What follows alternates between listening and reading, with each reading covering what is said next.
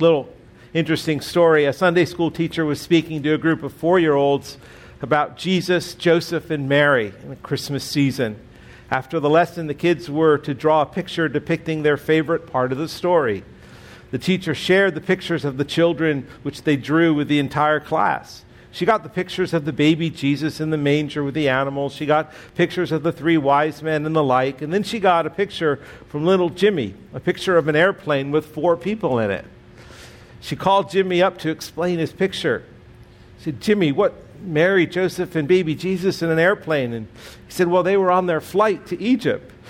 And then she said, But I, I also I don't understand. Why is there a, a, fourth man on the plane? And Jimmy quickly explained, Well, that's Pontius, the pilot.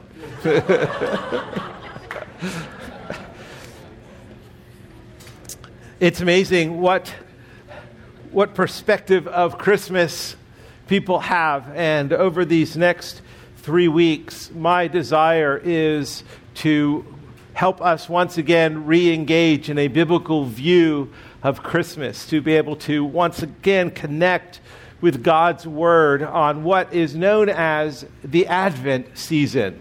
The word Advent means coming or arrival. And Advent traditions celebrate the first Advent or the, fir- the birth of, of Christ. And the purpose of our Advent series in these coming weeks is to help us preserve the real meaning of Christmas. And I want to do this by keeping God's Word central to our Christmas season. Advent is far more than simply marking 2,000 year old event in history. It's, it's celebrating the truth about God and the revelation of God in Christ in all of creation and how we have been reconciled to God. That's what this Advent season is about. And, and as followers of Christ, as disciples of Christ, I want us to once again grow in our appreciation of the Advent season. One of the, the reasons I sent out a recent article to you on meekness was because I'm well aware at Christmas time when you're driving in traffic, you're at the mall, you're in lines. Uh, meekness isn't necessarily the word that goes through your mind. Um, and, and especially if somebody uh, steals your parking space, which once happened to my wife. And my wife is one of the meekest people I know. And it was interesting to see her meekness dissipate on that day. Um, it's, it's just what can happen. And, and I want us to, to focus again, re engage over these passages that we'll look at over the next three weeks in Isaiah and in Luke and in Matthew. And in each passage, it's written to help us see the real Christmas story in light of God's larger plan of salvation and in looking to see as, as, as we talk about the advent of Christ, this first advent, because this isn't the only advent. There is a, another advent, the advent of Christ's return. And so this this season of Advent, celebrating the birth of Jesus, is just a preparation for the advent of the return of Christ, a day when everything comes to be culminated. As we read about in Ephesians, that He'll bring all things into unity, He'll bring all things together when the fullness of time has come. And so, if you would turn to the chapter not, turn to chapter 9 of Isaiah and read along with me. And I'm going to be starting in verse 1 of chapter 9. Isaiah writes, But there will be no gloom for her who was in anguish. In the former time, he brought into contempt the land of Zebulun and the land of Naphtali. But in the latter time, he has made glorious the way of the sea, the land beyond the Jordan, Galilee of the nations. The people who walked in darkness have seen a great light. Those who dwelt in a land of deep darkness, on them has light shined.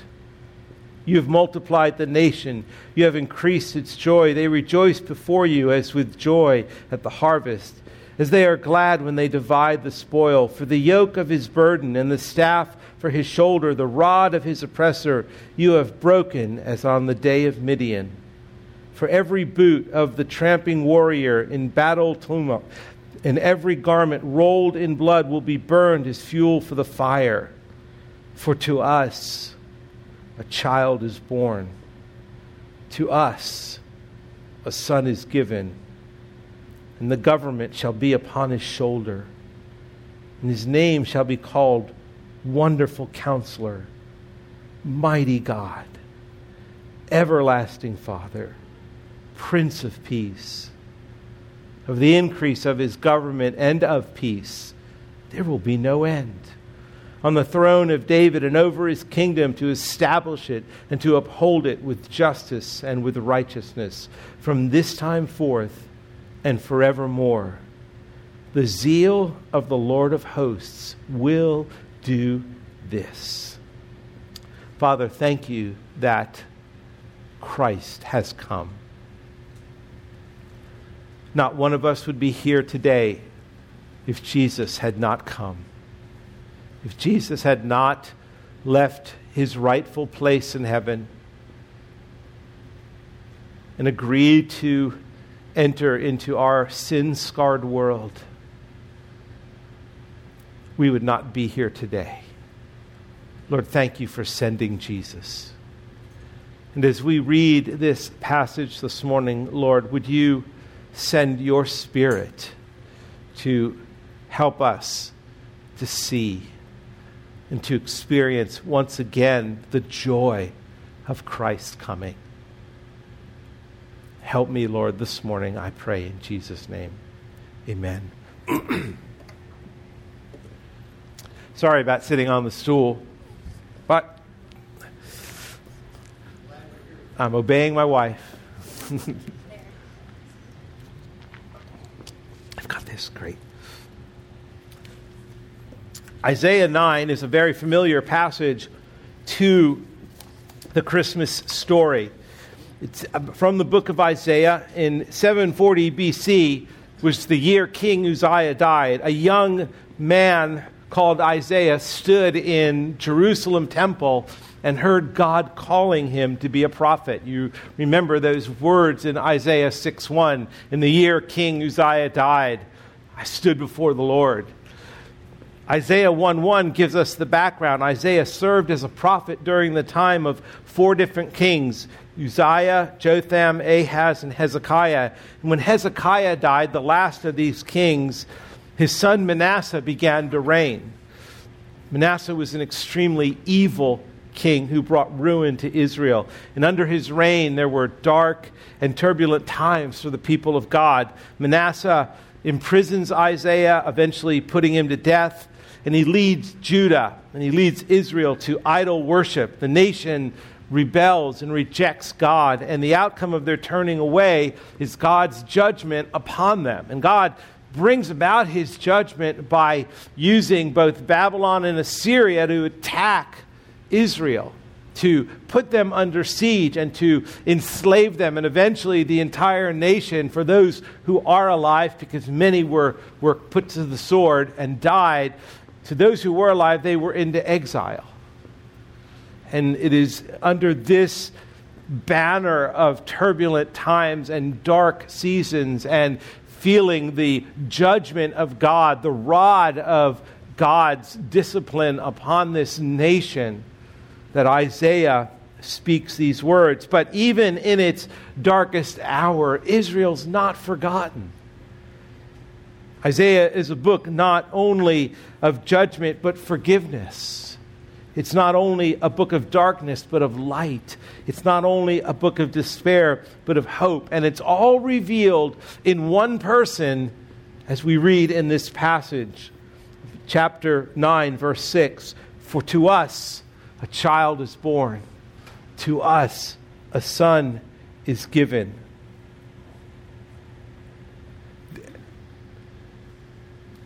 Things aren't much different for us as well in the seasons that we live in. It is dark. And the question that that was here among these people is In whom shall we hope? Where does our hope come? And Isaiah speaks these words Our hope is in the Lord. For us, a child is born to us, a son is given, and the government shall be upon his shoulders. The advent of the Messiah, the, the coming of Christ, was the one glimmer of hope that these people had. The prophetic words of Isaiah 9 stand as a shining light.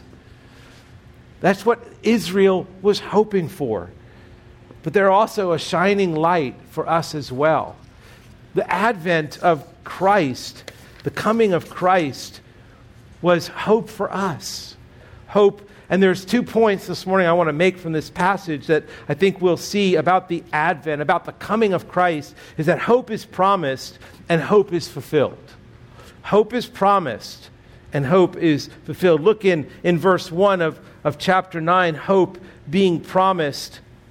Because the nation of Israel is lost. It, it's in great darkness because of sin. And the, the two edged sword of God's word is what we read about in past history is also true today. There is judgment and there is hope. That's the, the two edged sword of God's word. And, and here is a nation that is lost. And we live in a world today that is lost. Spend two weeks with me as I'm recuperating, and you're, you're going to be watching a lot of, of the National Geographic Channel, and you're going to learn a lot about Alaskan state troopers. I told Marilyn the other night, I want to be a trooper. I want, I want to be an Alaskan. I mean, they, they get to carry shotguns and they, they, they fight against grizzlies and, and, also, and they see huge moose. And I mean, it's just, it's a, an incredible world. But one of the things the Alaskan state troopers do a lot of, which is rather unique, is they find lost people. That is, every show, someone has gotten lost in the Alaskan wilderness. They, they go off riding on their snowmobiles, they go off hiking, they're off hunting, and, and you'd think being in that wilderness, they'd know their way around, but, but conditions get bad. You get these whiteouts from these snowstorms, and people get lost, and all these men are doing is finding lost people. But their lostness pales in comparison to those who were lost in Israel and those who are lost in our society today. Just as Isaiah's generation walked in darkness, so our generation is walking in darkness. And the hope that Isaiah is speaking to is hope for us as well. But there will be no gloom in verse 1 for, for her who was in anguish in the former time, he brought into contempt the land of Zebulun and the land of Naphtali. God's judgment had come, but in the latter time, he has made glorious the way of the sea, the land beyond the Jordan, Galilee of the nations. He's speaking about the Savior that's going to come from Galilee. He's, it's, a, it's a prophetic word. It's a, it's a veiled hope. And the, and the people who would hear this and read this they, they have an idea that, that a Savior is coming. They just don't know when. But Isaiah prophesies one is coming from Galilee. As Christians, the first advent is for us Jesus' incarnation. It's the beginning of the gospel and the, and the hope and the promise, because without the incarnation, there is no gospel. And we understand the gospel to be the birth and the life, the death, the resurrection, the ascension, and the eventual return of Christ. And for us, the, the first advent, the, the advent of Christ's incarnation, that's the beginning of the gospel. That's where all hope began. God coming to earth. For to us, a child is born. To us, a son is given. That brings us to John 3:16 for God so loved the world he gave his only son. This prophetic word is coming to pass. Now understand Isaiah never saw the fulfillment of his own words. 700 years would pass 700 years would pass before Isaiah would see the fulfillment, but he wouldn't see it in his lifetime. 700 years pass of a nation that is ravaged and turbulent and in dark times, and eventually a nation that continues to be enslaved over and over again. And yet, these words stand for us today. For to us a child is born, to us a son is given. Hope promised is that the people in verse 2 who walked in darkness have seen a great light. Now, that is that is speaking of New Testament times where Jesus enters the scene. He is born, he is he's grown up, he is now walking the land and the light of the gospel has come. This hope promised is being fulfilled. But there is also hope fulfilled for us as we read in verse 6 that the end of Isaiah's promise of darkness seeing light is a child is born to us, a son is given, the government shall be upon his shoulders. Now, we live in a day, we live in a time where we are in the now and the not yet. We, we know the outcome of Isaiah 9. The darkness and the gloom has been obviously the light has come in Christ. For us, to, to, us, a child is born, a son is given. That's Christ. We know that. We've seen the fulfillment of that. But what we've not seen the fulfillment of is the second advent that Christ has not returned yet. And these words that we read about the government being on his shoulders, that he is a wonderful counselor, a mighty God, an everlasting Father, a Prince of Peace. We've experienced that to some degree in our lives.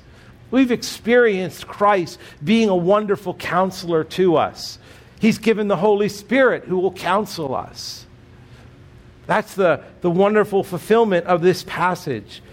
He is a mighty God. We've experienced the power of God. Hearing Chris's testimony, that's an example of the power of God. Hearing Megan's testimony, what greater miracle is there than someone coming to faith in Christ? To seeing a human heart that was dead and ravaged by sin come to life in Christ. That is a mighty God. He is the everlasting Father. We live in a day as believers who have experienced the first advent because of that advent, that coming of Christ, that incarnation, that we have eternal life. We have a faith and a hope and a resolution that we are going to live eternally with God because the Son has been given to us, He has been born to us. We have everlasting life. And He is the Prince of Peace. And to us, as believers, that peace comes in being reconciled to God the Father. That we're no longer enemies of Christ. We're no longer on the outside looking in. We're no longer under the judgment of Christ, but we are at peace with God. For he himself is our peace, Scripture says. But there is a second advent coming. That's what I love about this passage. It just doesn't leave us with the first advent now we're making our way. There's another advent, and in, verse 7 of the increase of his government and of peace, there will be no end. What time is that? That's heaven. That's heaven, where the government and the rule and the reign of God will be forever. And that reign and that rule only goes larger and larger as eternity goes on and on. And this wonderful, of the increase of his government, yes, and of peace. Can you imagine the increase of peace? We have peace now with God through Jesus Christ. But there's a day where there is this increase of peace that is goes on for infinity. I can't imagine that. No, a, a, place where there is perfect peace, a place where there's no strife, where there are no enemies, there's no war, there's no anguish, and a promise that God's rule and God's peace will never end. That's what the first advent means to us, that we await the second advent. and on the throne of David and over his kingdom to establish it and uphold it with justice and righteousness from this time forth and forevermore. Excuse me. David's throne has the eternal king on it in this passage.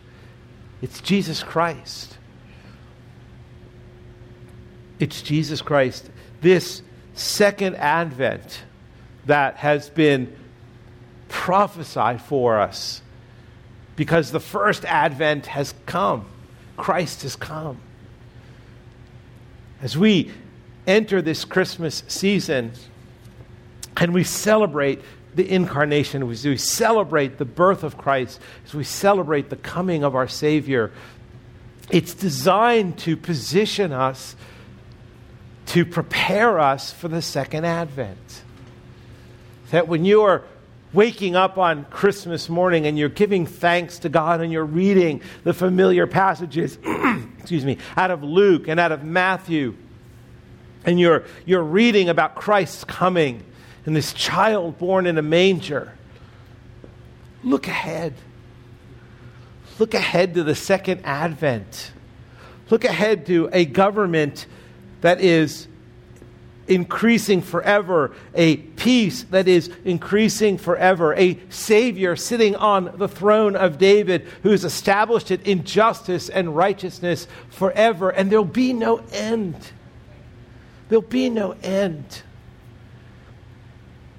When the, when the day is over at Christmas time and the, the meals have been eaten and the wrapping has been thrown away and the, the toys are scattered about and the, and the gifts have been given, I know for some at the end of a Christmas day it can be a letdown. But Isaiah is prophesying something different. He's saying there is no letdown. There is a waiting for a second advent. There'll be a day where there is peace. And, and in, in the brilliance of his prophecy, as God is speaking through Isaiah, these words end this section of the passage. The zeal of the Lord of hosts will do this. There's a promise, there's a commitment that this second advent is going to happen. This second advent will be fulfilled. This promise of a government of of on and on of increase, a, a time of peace that increases with no end, an establishment of, of David's throne with Jesus on the throne. The zeal of the Lord will do this. You don't have to make it happen. You don't have to worry if it's ever going to happen. The promise of the second advent is that it is going to happen as we gather on Sunday mornings, which is a time for us to to worship God, to, to bind together, to knit together, to, to be the family of God. And as we sing about the gloriousness of our Savior and the goodness of God, we're, we're singing not of a stagnant time, we're singing of a hope to come. We're singing of a promise to be fulfilled. We're singing of a, of a joy to a world that has no end. Brothers and sisters, this, this passage that is so familiar for Christmas that, that speaks of a, a child being born, a son being given, the government resting upon his shoulders. No matter what turmoil you see in this day and age, no matter what corrupt government officials you experience in this day and age, no matter what you see at this time, there is a government that rests upon the shoulders of Christ. And ultimately, he is ruling and reigning. He is the sovereign one. And the, the rulership of God in our lives that we see in this church, that we experience in our personal relationship with God, that we are His own, that rulership is promised for a future for all of us. There will be a time when it never ends. So this morning,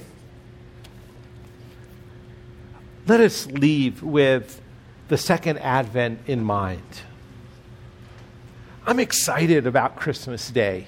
I'm excited about the traditions we have as a family. I'm excited about the food that we eat and the gifts that we give and seeing the grandkids' eyes light up and, and just being with family. There, I'm thankful that, that this first advent, the incarnation of Christ, has, has created this opportunity for us.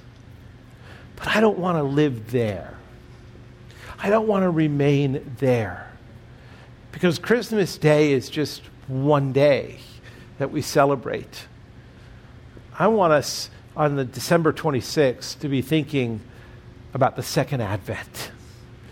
I want us to be excited about the second advent, that He is coming back. That He is coming back for us personally. Let's pray. Lord, thank you for sending your Son. Thank you for sending Jesus Christ to open our eyes, to open our ears to the gospel. Thank you for sending Jesus Christ to not just become a man, but to live a perfect life, to die a horrific death, to take our sin upon himself, that we might be at peace with God, that we might experience the mighty God in our lives, that we might relate to this wonderful counselor, that we might know the Prince of Peace, and that we have peace. But Lord, help us today as well to remember the second advent, the return of Christ. Lord, what we live for, what we hope for, what we wait for. Lord, as we go today, I pray that each person here would experience your perfect peace. In Jesus' name, amen.